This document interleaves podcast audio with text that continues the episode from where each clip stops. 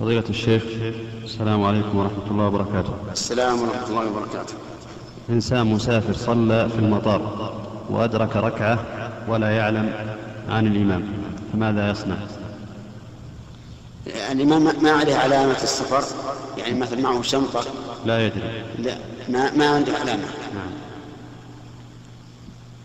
ولا في علامة أنه من أهل المطار من موظف المطار لا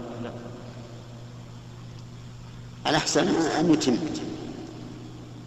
وإن قصر انقصر فأرجو أن لا بأ- أن لا بأس به إذا كان الذي في هذه الصالة أكثرهم ركاب لكن الاحتياط أن يتم إلا إذا وجد علامة كما قلت لك من شنطة أو شبهها فلا عمل بالعلامة